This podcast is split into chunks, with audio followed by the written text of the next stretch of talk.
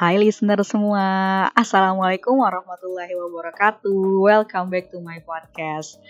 Wow, Alhamdulillah banget aku bisa kembali lagi gitu ya Bercakap-cakap ria di podcast yang udah lama gak dilihat gitu ya Karena bertabrakan dengan agenda di komunitas, kampus, dan kerjaan juga. Dan akhirnya kali ini bisa untuk uh, bersuara gitu ya di podcast yang bener-bener aku pikirin selama aku kemarin-kemarin ngerjain beberapa project gitu. Nah, di podcast kali ini ini merupakan hasil kolaborasi dari aku dengan salah satu perempuan yang insightful banget dan inspiring banget. Beliau ini adalah Kak Dea. Kak Dea ini adalah seorang freelance programming dan gak kalah uh, spesialnya beliau juga adalah seorang pendidik, dosen di salah satu universitas ternama di Indonesia. Dan beliau ini juga adalah seorang penulis yang tulisannya insightful banget. Jadi kalau teman-teman uh, sering atau tahu dengan sosmed yang namanya Tumblr itu banyak banget tulisan-tulisan yang insightful banget buat kita. Dan salah satunya adalah tulisan Kak Dea itu yang benar inspiring banget. Jadi aku kenal beliau di situ, kemudian tahu kalau beliau itu punya podcast, jadi aku langsung aja ngajakin beliau untuk kolaborasi di podcast aku. Penasaran kan gimana talks kita tentang perempuan di ranah publik? Yuk langsung aja kita dengerin. Gue Aulia, di sini gue bukan orang yang expert, gue mencoba untuk menjadi teman belajar seputar self-improve. Semoga kebisingan ini bisa memberikan dampak positif bagi listener semua. Welcome to Noise Impact.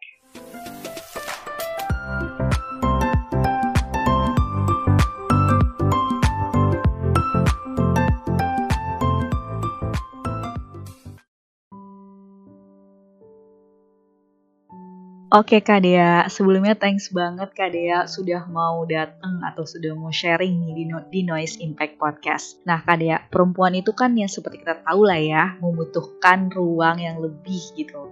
Atau ruang yang lebih luas lah agar perempuan dapat lebih optimal mengembangkan dirinya. Nah yang mau aku tanya ini Kak, apakah perempuan itu memang butuh eksis Kak di ruang publik? Yang namanya ruang publik itu kan pasti diisi dengan banyak orang. Kalau misalnya di dalam ruang publik itu yang bikin kebijakan itu cuman kalangan tertentu aja, pastinya akan ada orang yang apa ya kayak hak-haknya itu nggak terpenuhin karena uh, perspektifnya itu tidak tersentuh gitu. Jadi kayak apa namanya kalau misalnya ruang publik itu didominasi laki-laki, maka akan banyak kebutuhan perempuan yang mungkin belum dipenuhi karena kebutuhan perempuan tadi itu nggak diketahui sama laki-laki. Sebenarnya hal kayak gini tuh nggak berlaku untuk perempuan aja sih. Di sini itu ada banyak kalangan yang mereka itu sebenarnya duafa, kita bilang lemah itu karena keadaannya belum bisa mensupport mereka. Selain perempuan itu kita tahu ada teman-teman difabel gitu ya di Indonesia tuh orang difabel tuh banyak banget, tapi jarang yang kelihatan di ruang publik. Kenapa? Karena ruang publik kita itu belum ramah difabel.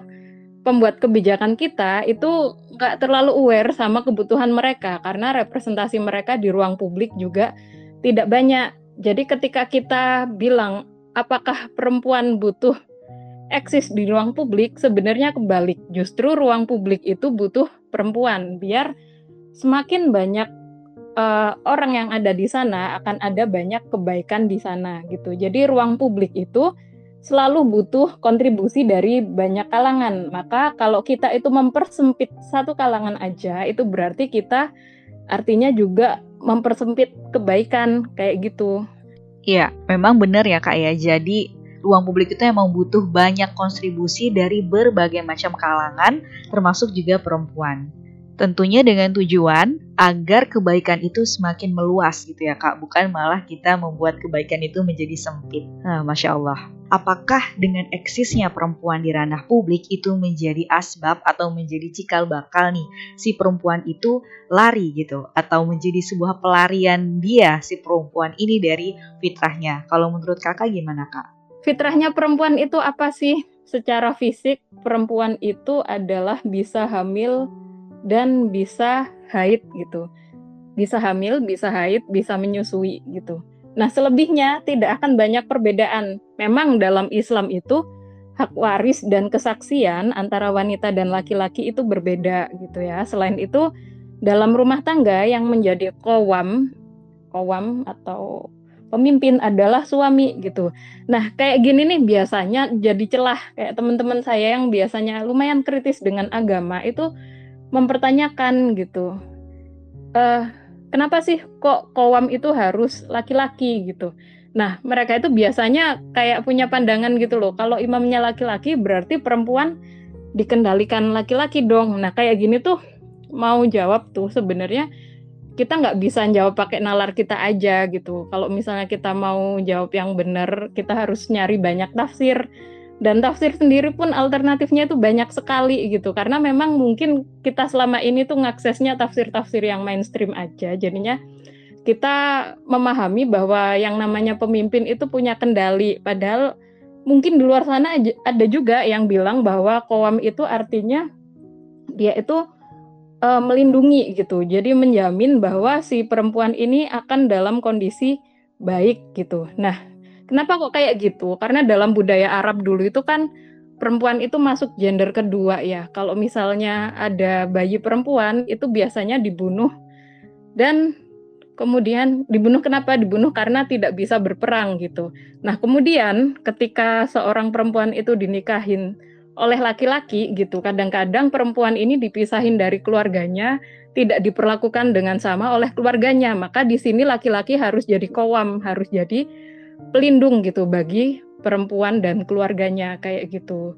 Ada juga pandangan yang bilang bahwa mungkin saja perempuan itu kan dia di rumah tangga itu udah susah, dia udah hamil dan menyusui kalau tanggung jawab pemimpin dibebankan ke perempuan juga, akhirnya rumah tangga itu juga nggak akan imbang. Nah kayak gini tuh ada banyak sekali pikiran mana yang harus kita ikuti. Makanya kita harus banyak baca karena kadang-kadang urusan kayak gini tuh nggak bisa langsung bikin kesimpulan, tapi kita perlu tahu sebanyak mungkin opsi biar sudut pandang kita itu juga luas dalam memandang perempuan, agama dan lain sebagainya. Oke. Okay. Oke, okay, silakan lanjut. Oke kak, wah masya Allah banget ya. Uh, tapi kalau dari kak Dia sendiri sih biasanya lebih ke mana gitu kak untuk referensi dalam kak Dia uh, merasakan ataupun meng, apa sih belajar uh, Islam mungkin banyak ya, tapi untuk kayak ulama-ulama itu kakak lebih referensinya ke mana sih? Saya lebih prefer kalau teman-teman tahu Ustadz Nauman Alihan. Kenapa kakak lebih prefer ke beliau kak? Karena gini ya, eh, kadang-kadang ketika kita melihat agama gitu, uh, mungkin kita dari kecil itu udah biasa diajari bahwa agama itu sesuatu yang statis, tidak mungkin berkembang gitu. Tapi ketika saya melihat uh, kajian dari Ustadz Nauman Alihan itu beliau apa namanya kayak membahas banyak celah gitu loh. Apa sih yang perlu ditafsirkan lagi kira-kira kalau misalnya kita masih punya pertanyaan ini mempertanyakan hal tertentu itu boleh atau enggak gitu. Jadi uh, ada satu segmen di YouTube beliau itu kalau enggak salah judulnya itu mess in my head gitu. Kalau di bahasa Indonesia kan ya sesuatu yang berantakan di kepala saya dalam artian beliau itu ya percaya bahwa ayat Al-Quran itu pasti benar, cuman beliau masih memikirkan apakah tafsirnya itu seperti itu gitu.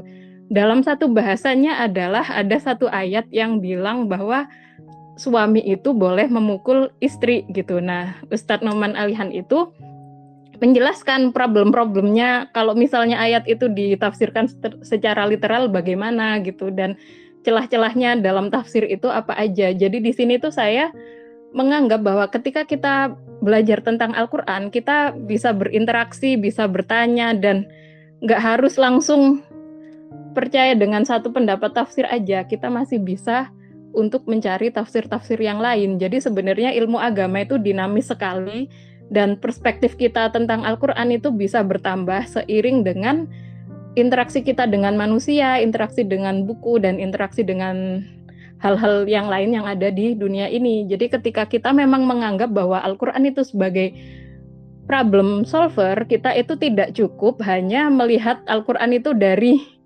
ininya aja dari apa namanya bacaan sama artinya aja, tapi kita harus mencoba familiar dengan tafsir-tafsir yang ada karena itu sangat membuka pikiran sekali gitu. Jadi kita nggak terlalu takut sama agama yang kelihatan kayak aduh rigid banget, nggak ada fleksibelnya, padahal yang nggak kayak gitu sih. Ya, masya Allah, eh, benar sekali ya kak ya. Terkadang yang membuat perempuan itu terlihat lari gitu ya dari fitrahnya adalah saat sepertinya dia banyak pekerjaan gitu, banyak hal yang dia lakukan di ruang private-nya sehingga itu membuat dia seperti terbebani gitu di ruang publiknya. Padahal sebenarnya urusan-urusan di ruang private itu bisa dikondisikan. Uh, gini kak, uh, kan kadang perempuan itu ya uh, selain ranah apa apa namanya selain dia uh, di ranah publik dia kan sering di apa agak digesekkan ya maksudnya di, dihubung-hubungkan, selalu dihubung-hubungkan dengan ada ranah private-nya. Katakanlah kalau dia sudah uh, perempuan misalnya, katakanlah dia aktif gitu berorganisasi, pasti uh, di kadang mungkin ada distraksi dengan keluarganya. Masa keluar rumah terus, keluyuran terus, padahal dia mungkin banyak belajar, banyak berorganisasi, banyak um, memupuk skillnya gitu. Kalau dia belum berkeluarga ya kak ya.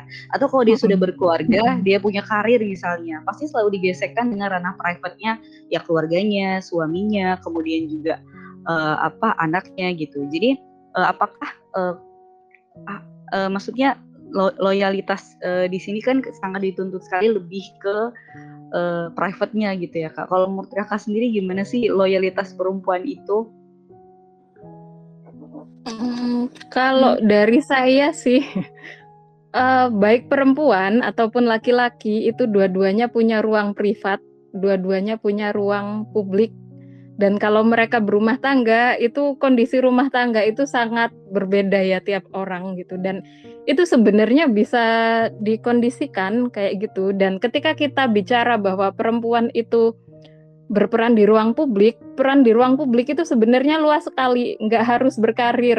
Kita itu ke tetangga, maksudnya kalau ada tetangga sakit terus kita jenguk, itu juga termasuk peran di ruang publik. Kemudian kita nyari ilmu, nambah apa namanya, nambah kawasan itu juga peran di ruang publik gitu. Tapi kalau misalnya ternyata kita punya ilmu yang lebih luas, kita punya tenaga lebih dan kita itu berorganisasi di profesional tentunya kita juga butuh support system dari keluarga gitu. Saya dulu itu saya kan dibesarkan dari keluarga yang ibu saya itu memang ini ya ibu rumah tangga di rumah aja gitu. Nah saya dulu itu mikirnya bahwa memang e, perempuan memang harus seperti itu dan laki-laki harus nyari duit gitu. Tapi ketika saya kuliah itu saya ngekos kebetulan waktu itu bapak kos saya itu profesor, kemudian istri beliau itu apoteker. Jadi dua-duanya itu aktif banget di ruang publik gitu. Nah ini yang menjadi inspirasi saya sih bahwa uh, mereka bilang kalau misalnya apa namanya perempuan dan laki-laki, eh, sorry, maksudnya sebenarnya mencari penghidupan itu harus jadi survival skill bagi setiap orang karena kan kita juga nggak tahu apa yang terjadi di masa depan. Cuman memang laki-laki dalam rumah tangga. Kalau konsepnya dalam Islam itu memang dia sebagai kowam. Cuman kan definisi kowam tadi juga uh, bisa diperluas lagi. Nah, yang saya ceritakan dari bapak kos saya ini adalah beliau kan kalau di luar keren banget ya, profesor gitu.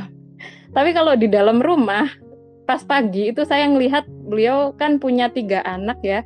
Anaknya tuh pas pagi tuh bersihin ini nyuci kemudian nyuci piring bantuin ibunya masak kemudian bapak kos saya itu nyetrika baju. Jadi pas pagi itu semua orang sibuk mengerjakan kerjaan rumah tangga gitu. Nah setelah itu semua beres si bapak berangkat kerja kemudian anaknya berangkat sekolah ibunya berangkat kerja juga gitu nah kebanyakan karena kita itu mikirnya uh, urusan domestik itu harus perempuan semua, akhirnya ini apa namanya kayak uh, masak dan nyuci dan kawan-kawan itu dibebankan semua ke ibu.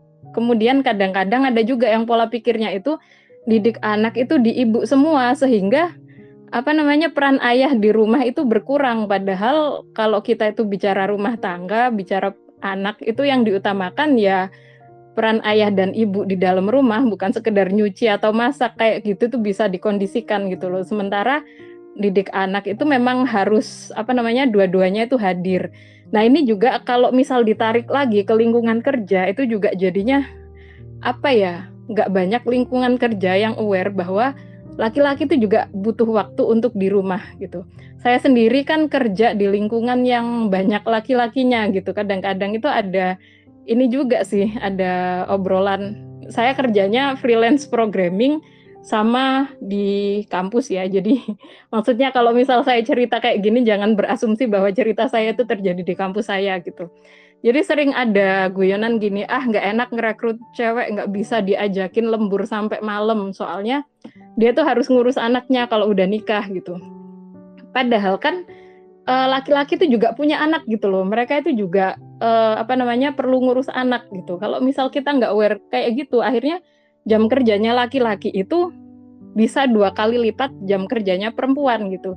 Dan ini juga ngebawa ketimpangan. Kenapa? Karena akhirnya skillnya laki-laki itu naik cepat, sementara skill perempuan itu enggak, karena dia juga harus kelimpungan di ranah domestik gitu. Nah, kayak gini itu akhirnya juga muncul nih mitos bahwa perempuan itu tidak logis, perempuan tidak akan pernah bisa mengejar skillnya laki-laki kayak gitu mitos kayak gitu padahal sebenarnya semua itu terjadi karena lingkungan gitu karena lingkungan kita tidak aware terhadap kebutuhan perempuan gitu. Belum lagi kalau misal perempuannya itu punya newborn baby ya itu juga biasanya kan mereka itu cuti tiga bulan tapi yang cuti itu cuman ibunya aja. Padahal kalau misalnya perempuan itu punya anak itu adaptasinya itu butuh proses lumayan panjang. Kalau misalnya nggak ditemenin itu juga kasihan karena itu juga rawan baby baby blues syndrome gitu kayak gitu sih kondisinya. Kalau di dunia kerja ini dari belum saya teliti saintifik ya cuman dari apa yang kelihatan kasus-kasus kayak gitu itu banyak banget. Ya benar banget nih kak. Banyak hal yang memang udah salah. Aku bilang mungkin hmm. salah kali ya. Jadi nganggap iya. itu kerjaan perempuan. Sebenarnya itu ya kerja sama sih ya kak antara perempuan dan laki-laki gitu. Seperti kayak misalnya memasak, membersihkan rumah, mengatur keuangan itu adalah kemampuan yang memang semua orang harus punya. Nggak hanya perempuan itu adalah survival skill gitu. Jadi ketika memang ranah di ruang private-nya bisa dikondisikan maka insya Allah perempuan itu akan bisa memberikan peran yang jauh lebih baik di ranah publik. Masya Allah Kak, sejauh mana sih tafsir agama memberikan ruang yang cukup bagi perempuan untuk eksis di ruang publik? Seperti yang kita tahu ya Kak ya, bahwa sering kali agama itu menjadi faktor yang turut berpengaruh. Dan sejauh mana nih Kak, e, wanita atau perempuan dapat memaksimalkan potensi dan menebarkan manfaat di ranah publik? Uh, sejauh apa tafsir agama itu membatasi perempuan? Kadang-kadang nih yang saya khawatirkan dari kita adalah ketika kita ngomongin tafsir agama, itu yang kita omongkan adalah bukan tafsir yang sebenarnya. Kenapa? Karena kita itu punya kecenderungan untuk mempercayai suatu pikiran kemudian mencari pembenaran gitu. Nah, di sini apa namanya uh, kalau misalnya kita ingin mengkaji tentang perempuan dalam Islam, kita itu tidak cukup berinteraksi dengan Al-Qur'an itu cuman sebatas mengumpulkan ayat tentang perempuan lalu kita baca sendiri artinya dan kita simpulkan sendiri tidak bisa seperti itu. Tapi kita perlu nih uh, buka-buka karyanya ulama. Saya memang tidak punya perbendaraan yang banyak ya untuk karya itu. Tapi kalau misalnya kalian pengen nyari itu sebenarnya kalau di kampus itu ada re, apa repositorinya tugas akhir atau skripsi atau tesis atau disertasi dari kampus-kampus kayak UIN gitu terbuka lebar itu mungkin bisa kalian baca gitu bisa teman-teman baca nah uh, mungkin jawaban saya itu nggak akan menjawab keseluruhan tapi ini sebagai pancingan aja kalau misalnya teman-teman pengen tahu lebih jauh itu bisa dibaca sendiri gini jadi uh, gimana ya di dalam Islam itu sebenarnya representasi perempuan itu cukup macem-macem sih gitu. Jadi kadang-kadang itu saya sempat nanya ke teman saya kalau misalnya ada yang bilang bahwa perempuan itu harus kalem lembut itu sebenarnya dari budaya Jawa atau dari budaya Islam ya? Ya ya ya benar tuh kak. Nah, nah itu sebenarnya kayak gitu. Kenapa? Karena dalam Islam itu perempuan itu macam-macam ada siapa yang uh, Nusaibah kemudian ada lagi itu Asiyah yang dia itu istrinya Fir'aun tapi benar-benar dia tetap beriman gitu. Kemudian ada Maryam yang kalem banget sebenarnya di kehidupan sehari-hari tapi diuji sama Allah uh, apa namanya dengan ujian yang besar dan dia masih bersabar dengan itu. Kemudian kita tahu Ibu Hajar, kemudian Khadijah, kemudian Aisyah itu semua punya sifat yang semuanya itu berbeda, tapi ketika kita melihat itu semuanya itu indah sekali gitu loh. Aisyah itu orang yang outspoken gitu ya. Jadi kalau misal ada sesuatu yang nggak pas dengan hati beliau, beliau itu pasti protes gitu. Kemudian Khadijah itu adalah istri Rasulullah yang paling dewasa, yang paling bisa mensupport Rasulullah dengan segala kemampuan beliau, dengan pikiran beliau, dengan harta beliau, semua itu dikasih ke Rasulullah gitu. Jadi ya perempuan di dalam Islam itu banyak sekali karakternya gitu.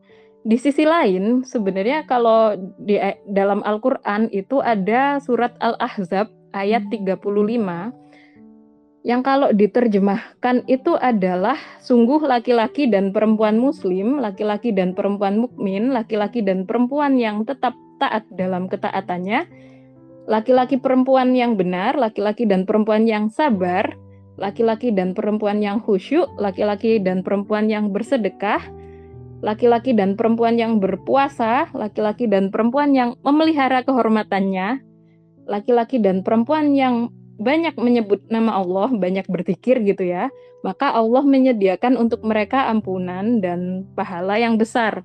Nah, ini perlu kita lihat nih bahwa kebaikan di muka bumi itu banyak banget menunya ya. Nah, ada kebaikan-kebaikan yang hanya bisa dilakukan oleh perempuan seperti hamil menyusui dan melahirkan. Kemudian ada kebaikan-kebaikan yang hanya diperintahkan kepada laki-laki seperti sholat Jumat itu wajibnya kan untuk laki-laki gitu. Tapi ada kebaikan-kebaikan yang sifatnya itu common gitu. Common maksudnya perempuan dan laki-laki itu bisa ngelakuin dua-duanya. Apa itu? Ya mereka itu menjadi jujur, menjadi mengingat Allah setiap waktu, sabar, puasa, dan banyak hal itu sebenarnya bisa dilakukan oleh laki-laki dan perempuan. Kenapa? Laki-laki dan perempuan itu berbeda secara fisik, tapi mereka itu punya akal yang sama gitu. Jadi mereka itu punya pikiran, mereka itu sama-sama punya potensi untuk apa namanya mencari ilmu gitu dan mereka juga punya potensi untuk menebar kebaikan bermanfaat bagi sesama. Itu potensinya sama gitu dan itu juga tertulis dalam Al-Qur'an ini. Nah, kalau misalnya kita itu ngomongin tentang menjaga pandang ya, Godul Basor gitu, dalam surat Al-Ahzab ini juga ditulis bahwa laki-laki dan perempuan itu punya kewajiban yang sama untuk menjaga kehormatan gitu. Jadi kadang-kadang ini yang apa namanya yang yang laki-laki harus tunduk, yang perempuan harus jaga aurat. Lah emang laki-laki nggak punya aurat, emang perempuan nggak punya mata gitu. Ya, ya bener banget tuh kak, bener kadang-kadang itu kadang tuh apa ya? Yang disalahin tuh perempuannya gitu. Gitu mau perempuannya misalnya apa misalnya selfie selfie atau misalnya uh, sebar-sebar foto katanya kayak gitu. Aku pernah sih ada pengalaman kayak gitu. Terus uh, masalah menjaga pandangan tuh aku setuju banget sama kak dia bukan hanya uh, persoalan sepihak perempuan aja tapi ya sama-sama laki-laki dan perempuan itu kan ya kak ya? Mm -mm, betul. Benar-benar ya, lanjut kak Iya kan kalau kita itu nonton Korea, saya sendiri sebenarnya suka Korea kan. Nah itu kadang-kadang kalau ngelihatin komen, nggak usah jauh-jauh Korea deh. Kita ngelihat apa namanya fotonya Nikola Saputra itu yang komentar banyak banget cewek gitu. Kadang saya ketawa sendiri ya sebenarnya cewek itu juga punya mata. Maksudnya yang diwajibkan menjaga pandang itu bukan cuma laki-laki yang diwajibkan menjaga kehormatan itu keduanya. Jadinya apa ya ya kayak gitu sih pernah teman saya itu nanya eh saya nanya ke temen waktu itu eh apa sih syaratnya perempuan biar dia itu bisa bekerja di ruang publik? Dia bilang ke saya nggak apa-apa asal urusan domestiknya selesai dan apa namanya itu dia itu bisa menjaga kehormatannya gitu. Terus saya balik berarti ini kan syarat umum dong untuk laki-laki dan perempuan gitu. Terus dia bilang oh iya benar juga ya emang laki-laki kan juga punya urusan domestik gitu. Nggak mungkin laki-laki tuh nggak punya urusan domestik gitu sih. Jadi ya ya ya gitu. Kadang kita perlu berpikir dua arah gitu. Jadi ini tuh kewajibannya perempuan doang atau kewajiban kita sebagai manusia gitu. Jadi pun kalau di rumah juga mungkin perlu dibiasakan juga. Kalau misalnya kita habis makan cuci piring itu cuci piring tuh tugasnya semua orang bukan tugasnya ibu kita gitu. Saya, yang saya khawatirkan itu kalau misalnya pikiran kita itu terlalu dikotomis, akhirnya kita itu laki-laki tuh jadi orang yang tidak mandiri karena semua kebutuhannya diurusin sama perempuan. Kemudian perempuan jadinya kurang waktu untuk istirahat karena dia hidupnya itu untuk orang lain kayak gitu. Saya khawatirnya kayak gitu sih. Padahal ya sebenarnya dalam agama itu nggak kayak gitu gitu. Itu. Saya nggak mau kalau misal agama itu disalahkan karena keterbatasan karena bisa jadi keterbatasannya itu ada di pikiran kita sendiri gitu. Oke. Okay. Ya, bakalan lucu ya kak kalau misalnya eh, semuanya diserahin ke ibu, eh pas ibunya sakit jadi kewalahan gitu ya. Mereka gimana iya. mau apanya gitu kan. Nah nih, kadang mungkin ini yang sering dirasain gitu ya sama perempuan ketika dia merasa bahwa ada ketidakadilan gitu pada saat uh, dia berada di ruang publik. Misalnya kayak minim akses gitu untuk perempuan ini uh, di ruang publik atau suara mereka nggak didengar ketika di ruang publik atau juga mungkin uh, masyarakat yang berpikir bahwa uh, perempuan ini kayaknya lebih mengedepankan rasa gitu perasaannya daripada logikanya jadi kalau dia di, nanti dijadikan untuk sebagai yang mengambil keputusan kayaknya bakal nggak objektif deh bakal nggak pakai logika deh gitu nah menurut kakak yang kayak gitu tuh gimana gitu kak? Uh, kalau misalnya kita itu kerja di ruang publik yang ketemu banyak banget orang, kita akan paham bahwa kecenderungan seseorang itu mendahulukan feeling atau mendahulukan logika hmm. itu sebenarnya tidak berkaitan sama gender, tapi berkaitan sama kebiasaan mereka itu bekerja seperti apa gitu. Kalau misalnya seorang perempuan kerja di bidang programming, programming itu yang dikuatin itu logika. Kalau dia itu logikanya nggak main ya nggak bakal survive di situ gitu sementara kadang-kadang apakah apa namanya perasaan itu sama sekali tidak dapat digunakan untuk mengambil keputusan jelas ketika kita itu mau mengambil keputusan itu kita butuh lebih berempati agar keputusan kita itu baik untuk semua orang. Nah, empati ini berasal dari mana? Biasanya orang yang lebih berempati itu bukan perempuan atau laki-laki, tapi mereka yang pengalamannya udah banyak, udah ketemu dengan banyak orang sehingga mereka itu dewasa gitu loh, bisa bisa merasakan banyak sudut pandang kayak gitu. Nah, kadang-kadang nih ketimpangan laki-laki dan perempuan di ruang publik itu terjadi akibat mindset yang sebenarnya apa ya? kerasa nggak kerasa gitu loh kayak nggak ada tapi ada gitu. jadi sebenarnya kalau di ruang publik itu teman-teman yang laki-laki itu sebenarnya sudah merasa adil karena kalau misalnya pengen naikin jabatan itu dilihat dari kualifikasinya. Kalau misalnya kamu perempuan tapi kualifikasi kualifikasi kamu bagus, itu maka kamu bisa dapat jabatan tertentu. Tapi the problem is karena mungkin ya sudut pandangnya laki-laki dan perempuan itu beda, mereka itu tidak memahami kebutuhannya perempuan dengan baik. Contohnya kayak gini, yang tadi itu ya apa namanya e, di pertanyaan pertama atau kedua gitu saya bilang bahwa e, jam kerja laki-laki dan perempuan itu timpang karena laki-laki disuruh lembur terus, kadang-kadang kemudian perempuannya nggak lembur ya nggak apa-apa gitu. Padahal kalau misalnya kita itu kerjanya sampai lembur itu salah manajernya gitu. Jadi ya kerjaan itu harusnya uh, tenggo gitu maksudnya jam 9 sampai jam 5 itu bagusnya kayak gitu biar work life balance. Tapi kebanyakan nggak kayak gitu jadi laki-lakinya lembur perempuannya tidak kemudian atau kalau misalnya perempuan dan laki-laki itu dikasih lembur akhirnya perempuannya nggak bisa survive karena harus ngurusin anak kayak gitu nah seringnya dengan adanya kayak gini itu laki-laki dan perempuan akhirnya skillnya timpang. Jadi yang banyak muncul di ruang publik karena skillful itu biasanya laki-laki. Kemudian uh, hal lain adalah uh, jadi kalau misalnya kita itu mau berkarir di profesional itu kan ada atasan sama bawahan ya. Kalau misal ada atasan laki-laki dan bawahan perempuan itu juga kadang-kadang agak kesulitan dari atasan dan bawahan itu kita sebenarnya kan perlu transfer knowledge ya atau kalau dalam bahasa gampangnya itu di kader gitu loh. Jadi kamu saya kader jadi penerus saya gitu kayak gitu. Nah, seringnya kalau misalnya ada kaderisasi kayak gini, itu yang di kader ya gendernya sama. Kenapa? Karena kalau misalnya laki-laki mau mengkader perempuan itu selain uh, nggak sekedar karena fitnah sih nggak juga. Karena kadang orang juga sudah menjaga komunikasinya dengan baik. Cuman susahnya itu adalah karena mereka itu tongkrongannya beda yang diobrolin beda jadinya sering nggak nyambung. Nah kalau misal dalam kondisi kayak gini seharusnya itu perusahaan juga mikir bagaimana caranya ada mekanisme resmi sehingga transfer knowledge antara atasan dengan bawahan antara manajer dengan anak buah itu berjalan dengan baik tidak peduli apa pun gendernya. Karena kalau misalnya tidak ada awareness untuk itu, akhirnya ya itu tadi perempuan itu tersisih karena memang secara otomatis dia nggak bisa nih apa namanya ada gap nih komunikasinya antara dia dengan manajernya. Itu yang kesulitan perempuan yang sebenarnya saya yakin uh, tidak semua orang itu punya niat untuk menyisihkan perempuan enggak, cuman karena kebutuhannya perempuan itu tidak terdeteksi oleh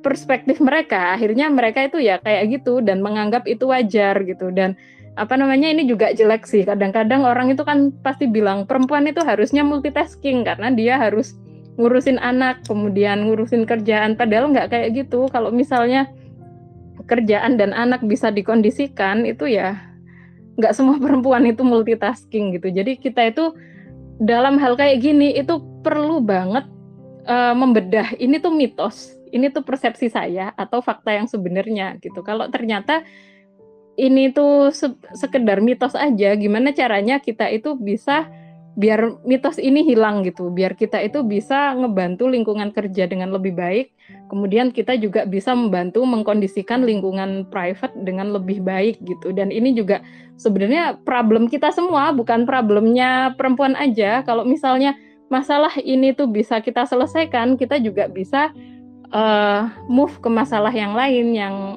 lebih besar juga kayak gitu. Wih, iya bener banget nih ya kak ya. Jadi memang aku ambil kesimpulan emang karena beda tongkrongan jadinya nggak nyambung ya kak ya. Atau mm -hmm. perempuan yang anggap apa, eh laki-laki yang anggap biasa aja, eh perempuannya baper gitu. Ya aku nggak didengerin gitu persoalan aku. Padahal menurut dia tuh biasa aja gitu.